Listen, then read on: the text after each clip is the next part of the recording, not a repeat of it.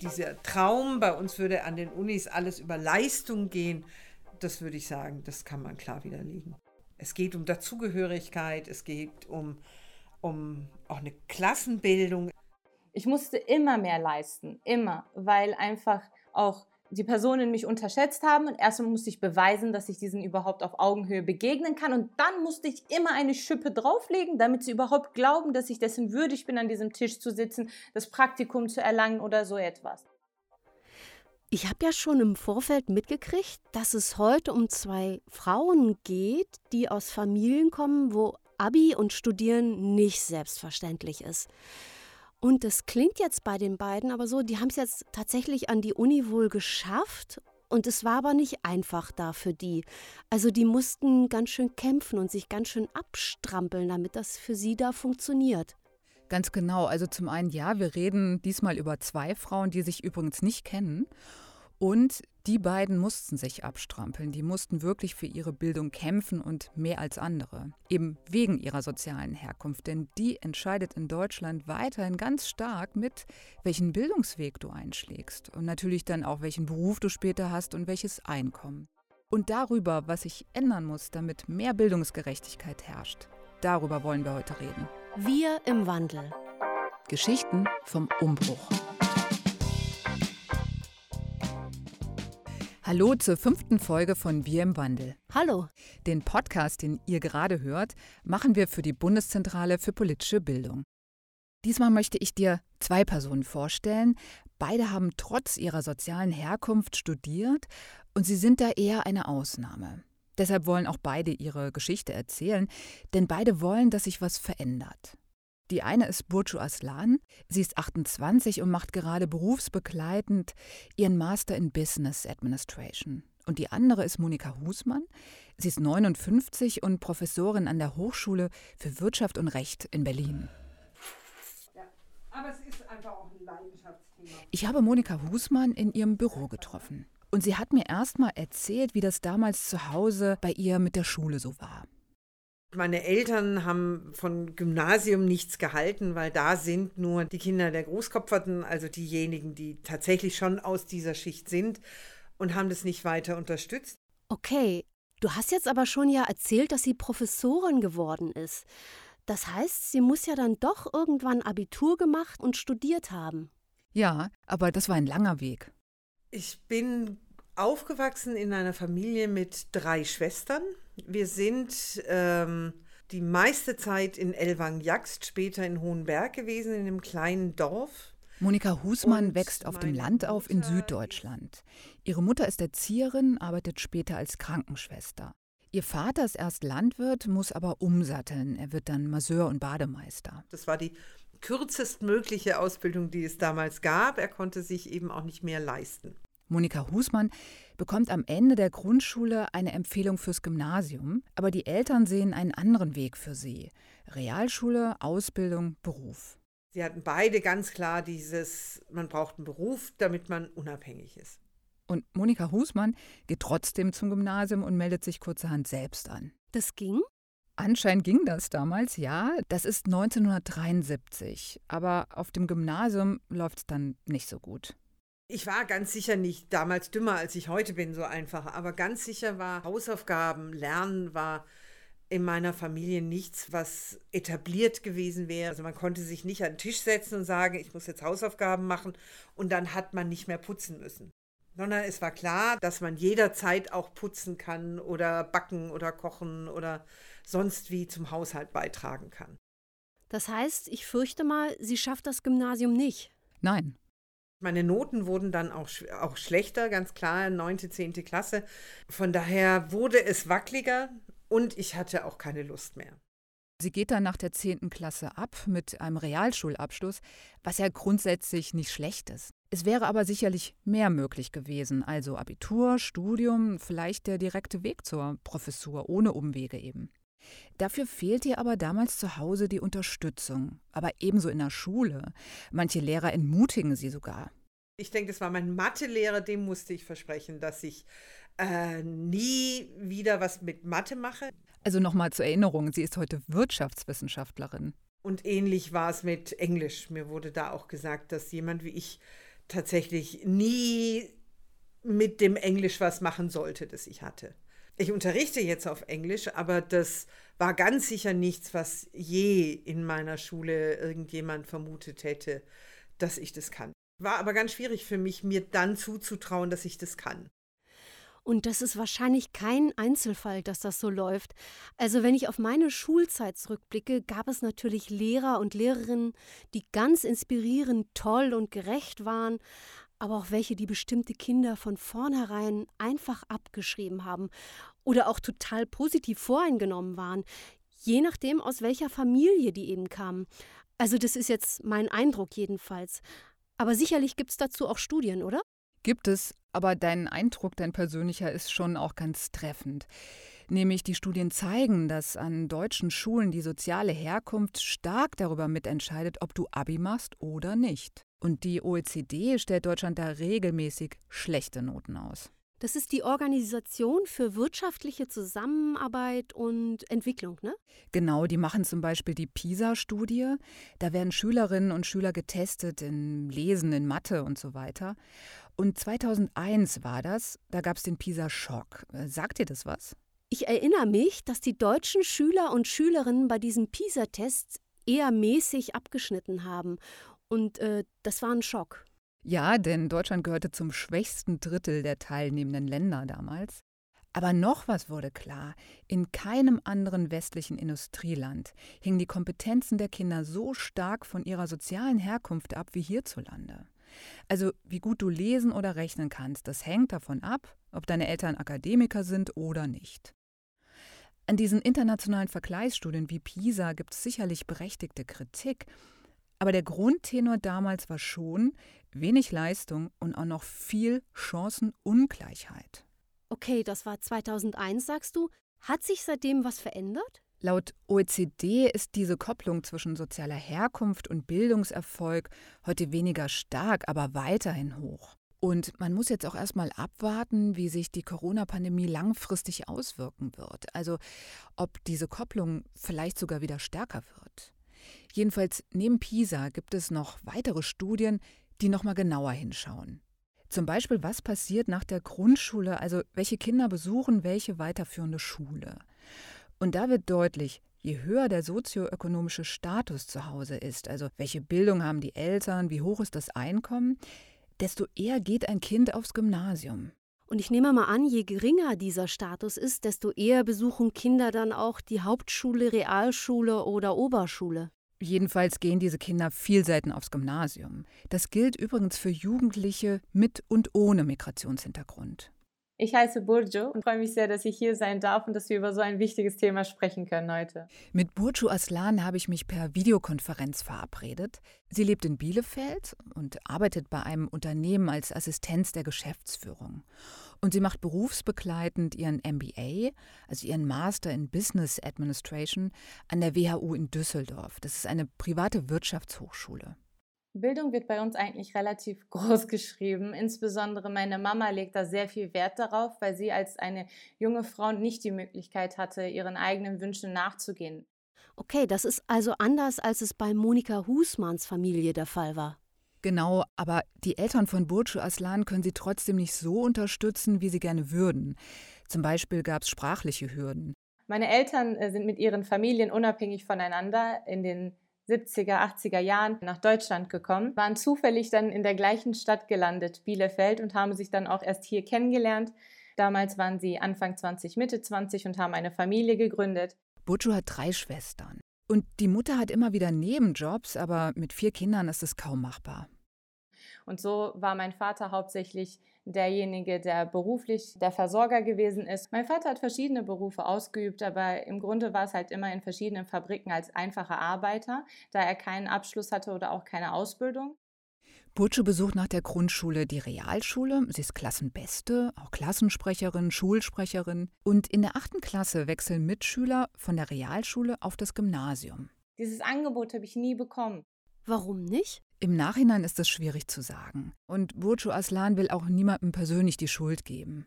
Ich habe das als Kind auch nicht richtig wahrgenommen. Ich finde, da erwartet man von den Kindern auch zu viel, dass die verstehen, was die Systemlücken und Fehler sind. Ich war eine gute Schülerin, ich hatte Freunde, habe mich wohlgefühlt und habe gar nicht das Bedürfnis gehabt zu sagen, ich muss die Schule wechseln oder ich muss woanders hin.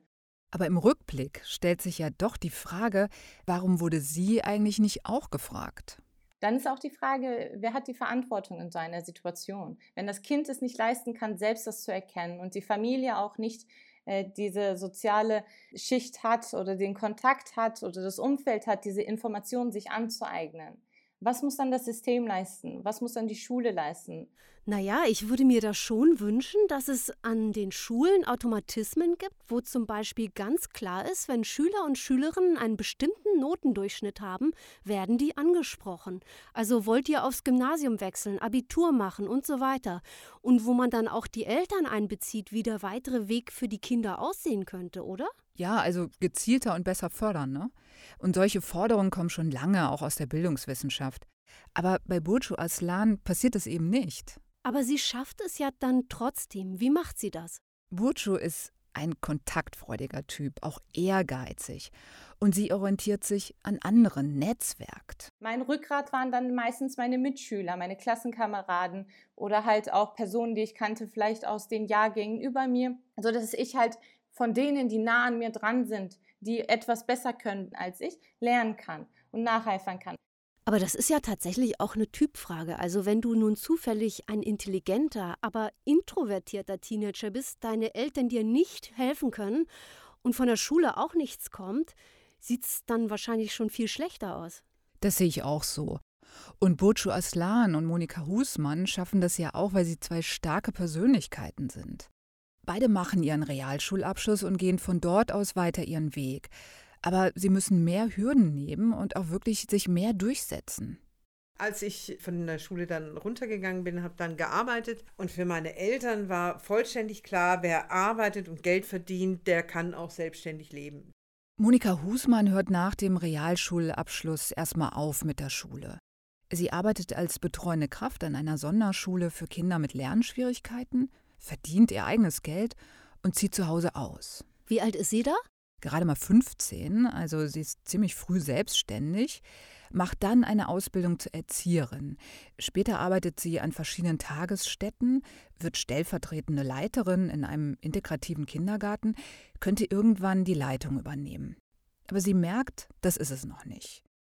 Es gibt da eine Neugierde, die sie antreibt bis heute. Und sie überlegt, das Abi nachzuholen. Sie geht zum Arbeitsamt, damals hieß das noch so, und wird von einer Mitarbeiterin beraten. Damals war ich 25. Man konnte damals, zumindest nach der Auskunft dieser Frau, ich weiß bis heute nicht, ob das sachlich richtig war, nur bis 24 noch Abitur nachmachen, weil man bis 24 ins reguläre Gymnasium gehen konnte. Okay, und was macht Monika Husmann dann? Ich habe die eine Auskunft damals auch als absolut richtig genommen. Ich habe sie auch nicht hinterfragt und habe mich dann beworben für eine Weiterbildung in der Fachschule für Heilpädagogik. Sie begräbt also erstmal diese Abi-Idee und wird Heilpädagogin. Anschließend arbeitet sie wieder im Kindergarten, leitet dann eine Tagesstätte für Gehörlose und Schwerhörige. Und 1993 geht sie von Süddeutschland nach Berlin. Und die Stadt eröffnet ihr eine neue Perspektive.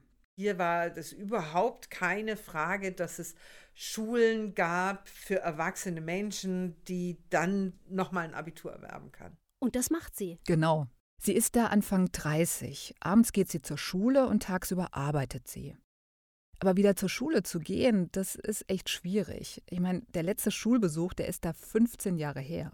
Ich habe keinen Bezug mehr gehabt zu Deutschgrammatik, Mathe, Physik, Chemie, diesen ganzen Bereich sowas wie Minuszahlen wieder zu verstehen. Und ich habe in einer Wohngemeinschaft gewohnt mit einer Frau, die damals studiert hat und die saß mit mir wirklich eine Stunde da mit einem Lineal und hat mir das mit dem Plus und Minus nochmal erklärt, weil das einfach, es war bei mir überhaupt nicht mehr da und ich kannte dieses Konzept von Lernen nicht wirklich. Das kann ich gut verstehen. Wenn ich mir vorstelle, ich müsste nochmal zur Schule gehen und auf meine alten Mathekenntnisse aufbauen. Oder diese ganzen Änderungen der Rechtschreibung, ja? Ja, ich weiß nicht, ob ich das packen würde. Aber Monika Husmann kriegt das letztendlich ja wohl hin mit der Schule, ja? Und wie? Sie schafft es aber als Jahrgangsbeste und sie studiert dann auch. Pädagogik, Heilpädagogik und so weiter, das hat sie da ja schon alles drauf. Sie will jetzt verstehen, wie Organisationen und Unternehmen funktionieren und fängt an der Freien Universität Berlin ein BWL-Studium an. Da ist sie Mitte 30. An der FU war klar, dass unglaublich viele, also die Masse der Studienanfänger, Anfängerinnen, Menschen aus Mittelschichts, höheren Schichten, Bildungsbürgertum waren. Und das war nicht die Begegnung mit denen war fremd, aber dass alles auf diese Gruppen ausgerichtet war, das war sehr fremd. Was meint sie mit fremd? Dass ganz viel heimliches Wissen vorausgesetzt wird. Im Studienplan oder im Plan für die Vorlesung steht 8 bis 10 Uhr Mathe. Ich stehe um 8 Uhr vor der Tür. Niemand steht da, außer den zwei, drei Verlorenen, die niemand haben, der ihnen sagt, dass wenn in der Uni 8 Uhr dasteht, 8.15 Uhr der reale Anfang ist. Diese Fragen, wie man Professoren, Professorinnen anspricht, also wie man damit umgeht, wie, was da eigentlich erwartet wird, das wird sehr schlicht vorausgesetzt und denen, die das nicht kennen, auch nicht kommuniziert, erst mit den schlechten Noten. Es läuft nicht gut an an der Uni, aber neben den Noten gibt es da noch was ganz anderes. An der Uni war zum allerersten Mal in meinem Leben das Gefühl von, ich komme aus unteren Schichten dieser Gesellschaft. Das hatte ich vorher nie. Und das fand ich sehr überraschend und auch sehr, sehr unangenehm.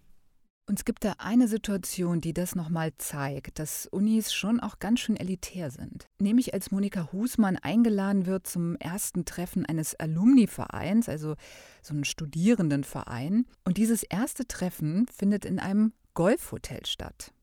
Mich stört ja nicht ein Hotel, mich stört auch nicht, dass Leute Ball spielen. Aber dieser Habitus da drumrum, diese Arroganz da drumrum, diese Ausschließlichkeit, da will ich nicht und wollte ich auch nie dazugehören. Das kann ich verstehen. Das wäre jetzt auch nicht meins. Aber das Ding ist ja, sie muss ja dauerhaft in dieser anderen Welt klarkommen und auch funktionieren. Das muss doch total anstrengend für sie gewesen sein. Das ist es auch. Für Monika Husmann ist es eine Herausforderung. Und übrigens, das gilt für viele andere Nicht-Akademikerkinder auch. Was sagen denn Ihre Eltern? Die kommen ja auch aus einer ganz anderen Sphäre die haben ja auch nicht viel vom Gymnasium gehalten. Aber jetzt, wo ihre Tochter studiert, sind die da jetzt so ein bisschen stolz auf die? Das sind die nicht. Und warum Monika Husmann das alles auf sich nimmt, das begreifen die irgendwie nicht. Das bleibt ihnen alles fremd. Dieses, den Beruf aufzuhören und ganz neu mit Schule anzufangen, das fanden sie unverständlich. Und was dann diese, diese Studiererei sollte, das fanden sie nicht nachvollziehbar und sie konnten auch nicht nachvollziehen, was das für ein Beruf nachher sein soll, wenn man sowas wie, wie Betriebswirtschaftslehre studiert. Und das ist auch mehr als Unverständnis. Da ist auch Ablehnung dabei. Dieses Studieren war meinen Eltern klar, dass man dann, dann redet man anders, dann benimmt man sich anders, dann bildet man sich ein, man sei was Besseres als die anderen. Und diese Mischung war für meine Eltern unangenehm. Sie fanden das, was sie verdienen und wie sie arbeiten, völlig in Ordnung und richtig. Und warum ich unbedingt jetzt mehr will als alle anderen, das war nicht einsehbar. Und solche Loyalitätskonflikte, mit denen ist Monika Husmann nicht allein. Das beschreiben auch andere, die dank ihres Erfolgs durch eine höhere Bildung die soziale Schicht wechseln und ja aufsteigen. Ist das auch was, was Boju Aslan so erlebt? Nicht so, nee. Bildung ist in ihrer Familie ja wichtig. Die Eltern bestärken ihre Töchter. Aber was sie mit Monika Husmann teilt, ist dennoch dieses sich fremd fühlen, anders fühlen. Burcu Aslan beendet die Realschule als Jahrgangsbeste übrigens und macht dann Abi. Das ist auch gar keine Frage. Zu dem Zeitpunkt hat sie selbst ihr Leben in der Hand. Danach geht sie ein Jahr als Au pair in die USA. Das ist ebenfalls ihre Idee. Sie organisiert das auch alles selbst. Und danach studiert sie an der FH Bielefeld internationales Management. Und plötzlich, als ich mit diesen in Anführungszeichen privilegierteren Kindern in einem Studiengang saß, war es für mich ganz anders, Smalltalk zu machen. Und Burcu Aslan ist ja kontaktfreudig, offen, eine echte Netzwerkerin. Aber der Start ist dann doch nicht so einfach für sie, obwohl es ein kleiner Studiengang ist. 40 Studierende, man lernt sich also schnell kennen aber teils fehlen dieselben Erfahrungen, auf denen man aufbauen kann. Diese Personen haben von Urlauben berichtet in den verschiedensten Ländern der Welt. Und ich habe mit meiner Familie nur Urlaub in der Türkei gemacht. Der Urlaub war immer gut. Wir hatten immer tolles Wetter, tolles Essen aber ich konnte nicht mithalten. Und das waren dann Unterschiede, die ich tatsächlich immens wahrgenommen habe, weil diese Personen auch alle Praktika gemacht hatten in Unternehmen von den Familienangehörigen, weil sie Eltern hatten, die bereits in wirtschaftlichen Berufen aktiv sind, die in verschiedenen Vereinen vernetzt sind. All das fehlte mir. Und ich sag mal, solche privaten Netzwerke von Mama und Papa, die helfen natürlich auch immens. Absolut. Aber Burcu Aslan lässt sich null ihren Optimismus nehmen, hängt sich rein und lässt sich nicht abschrecken. Ich möchte nicht von der Gesellschaft mir sagen lassen, dass ich diejenige bin, die das nicht schaffen kann, die hier nicht hingehört. Wenn ich bis hierhin gekommen bin und durch diese Tür getreten bin, dann habe ich auch einen Stuhl an diesem Tisch. Und mit dieser Einstellung habe ich mich dann auch mit den meisten dort angefreundet, kennengelernt, von ihnen gelernt und mit ihnen gemeinsam diese drei Jahre gemeistert. Und nach drei Jahren war ich selbst auch wieder ein ganz neuer Mensch. Und diese drei Jahre an der FH, die prägen sie. Und Burcu Aslan nutzt die auch für sich konnte auch anders Smalltalk betreiben. Ich hatte mich an vieles Neues gewöhnt und tatsächlich auch in einigen Bereichen die Person um mich herum übertroffen, was ich mir am Anfang gar nicht zugetraut hatte. Und da ist es auch, glaube ich, eine große Herausforderung für viele Personen, die aus bildungsfernen oder sozial schwachen Verhältnissen kommen, zu sagen, ich kann das schaffen, sich selbst das zutrauen. Bei Burcu Aslan ist es zum einen die soziale Herkunft, die sie mitprägt und auch wie sie an der Schule oder an der Uni wahrgenommen wird.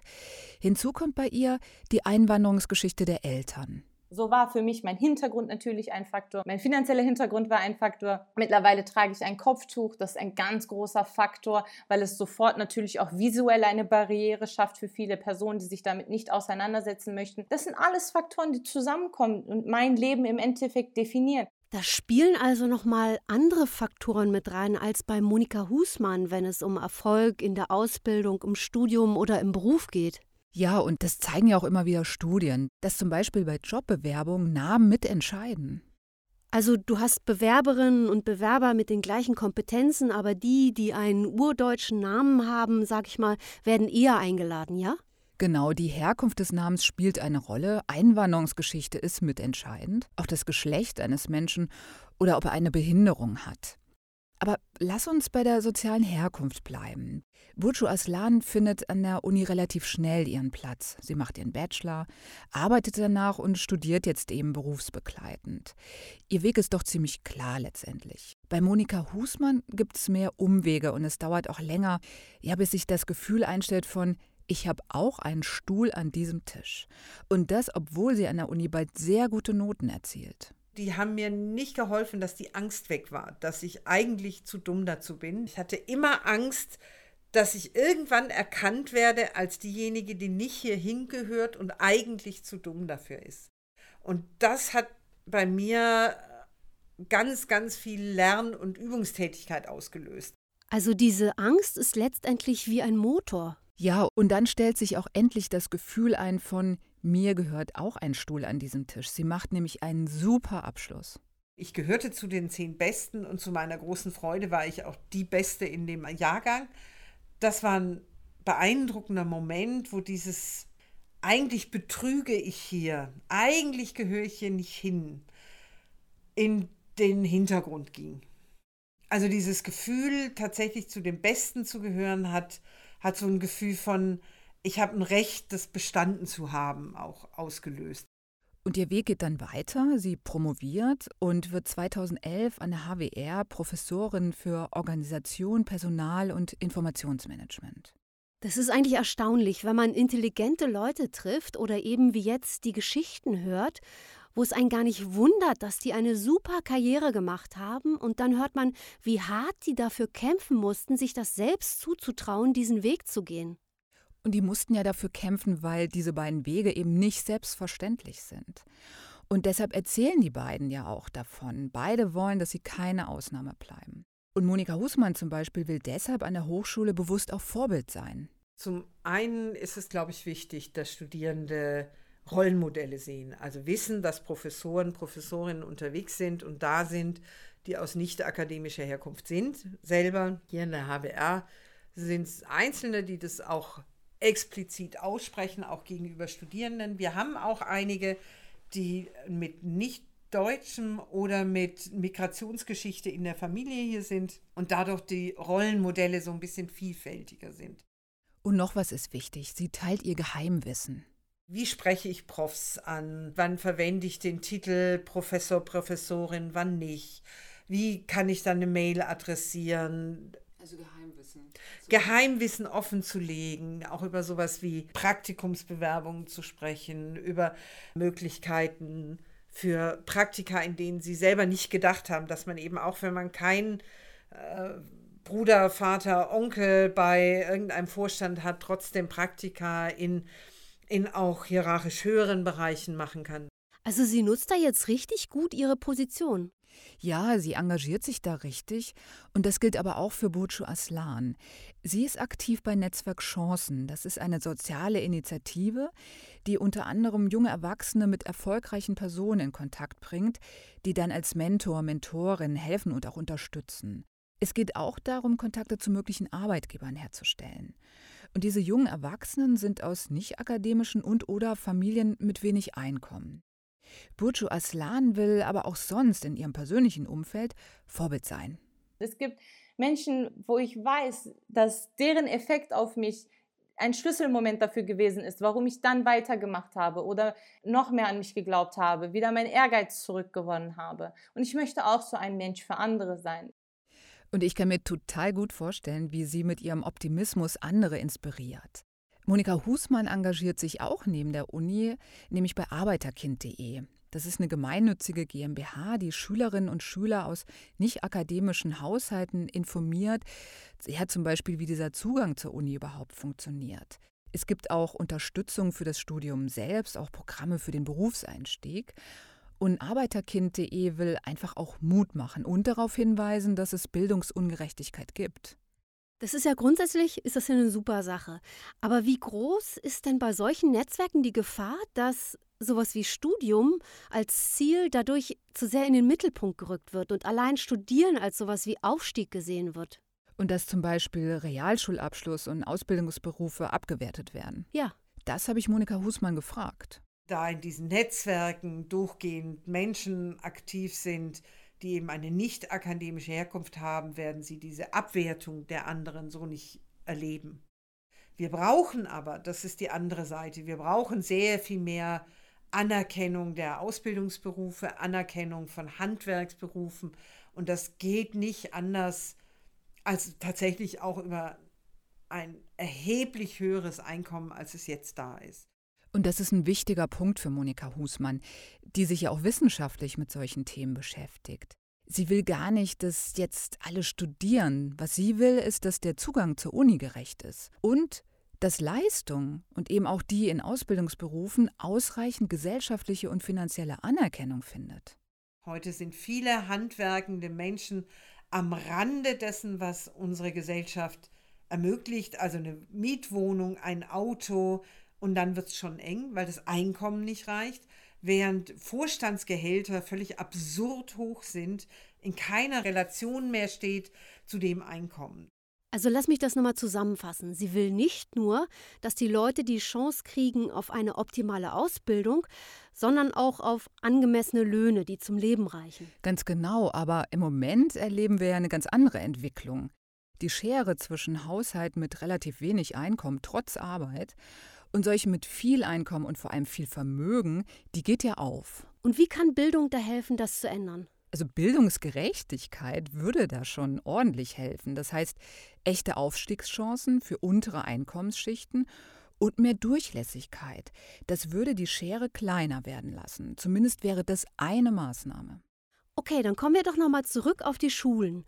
Was kann da jetzt konkret passieren, dass es zumindest dort gerechter zugeht?